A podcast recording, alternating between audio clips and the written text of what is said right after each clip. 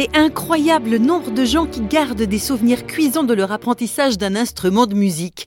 Guitare, piano, flûte, violon, etc. Combien ont fini par abandonner leur instrument car le son de musique rimait avec torture psychique Réflexion faite, quand la musique devient un plaisir et l'instrument se transforme peu à peu en ami, tout peut alors changer.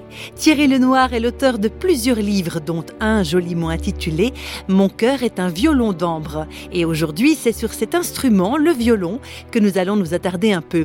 Comme l'explique Thierry Lenoir, le violon a toutes sortes de choses à nous dire car il présente beaucoup de parallèles avec notre vie intérieure il y a des symétries ou des synchronicités avec l'être humain, même dans les termes.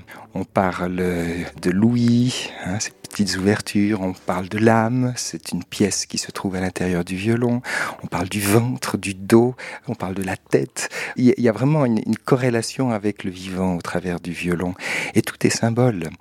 petit exemple, je suis fasciné par euh, la beauté du son qui sort d'un instrument où il n'y a que du vide à l'intérieur. Donc il y a, l'occasion de faire toute une réflexion euh, sur le vide. On, est dans une société, par exemple, qui a bien du mal à accepter la notion du vide. on aime le plein on veut privilégier le plein. Un violon qui ne serait fait qu'une pièce de bois plein ne pourrait absolument pas résonner. Donc il y a toute une réflexion sur le vide qui est mis en mouvement finalement par ce souffle, ce souffle de l'artiste. Euh, voilà, il y, a plein de symboles.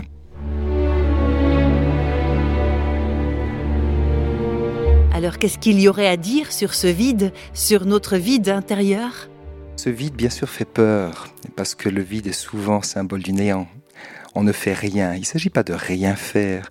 Il s'agit justement de, sortir de toutes ces agitations où on remplit, on remplit par crainte et par peur. Donc finalement, le remplissage, c'est souvent pour masquer des peurs.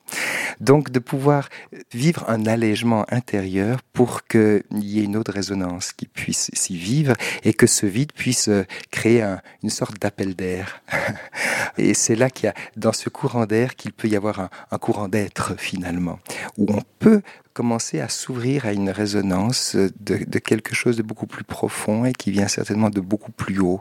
Tous les grands sages, tous les grands mystiques, tous les grands penseurs savent très bien qu'il faut ce temps de vide pour pouvoir entendre une autre mélodie euh, plutôt que celle qui nous remplit d'agitation, de stress, d'angoisse et de burn-out. Thierry Lenoir, ce courant d'être vient d'un autre que nous-mêmes. Il vient de Dieu. Alors, bien entendu, je suis un homme de foi pour moi, je reconnais dans ce vide existentiel et puis en même temps tout à coup cette résonance de, plus haut que moi, de plus grand que moi, une force qui me traverse, qui est au cœur de mon être mais qui n'est pas moi, qui est l'au-delà, qui est Dieu. Hein, c'est ce que Jung appelait l'estime du soi. Aujourd'hui, on parle beaucoup de l'estime de soi. Euh, je crois qu'il faut revenir à l'estime du soi avec un S majuscule qui est justement la présence de en moi d'une dimension qui n'est pas de moi, mais qui vient de bien plus loin, qui est cette part divine qui est en l'être humain, dont on est conscient ou pas. En voilà des choses importantes, et tout ça rien qu'en faisant le parallèle entre un être humain et un violon. Alors tout bien réfléchi, s'occuper un peu de notre être intérieur, de notre âme, c'est dans nos cordes ça, non?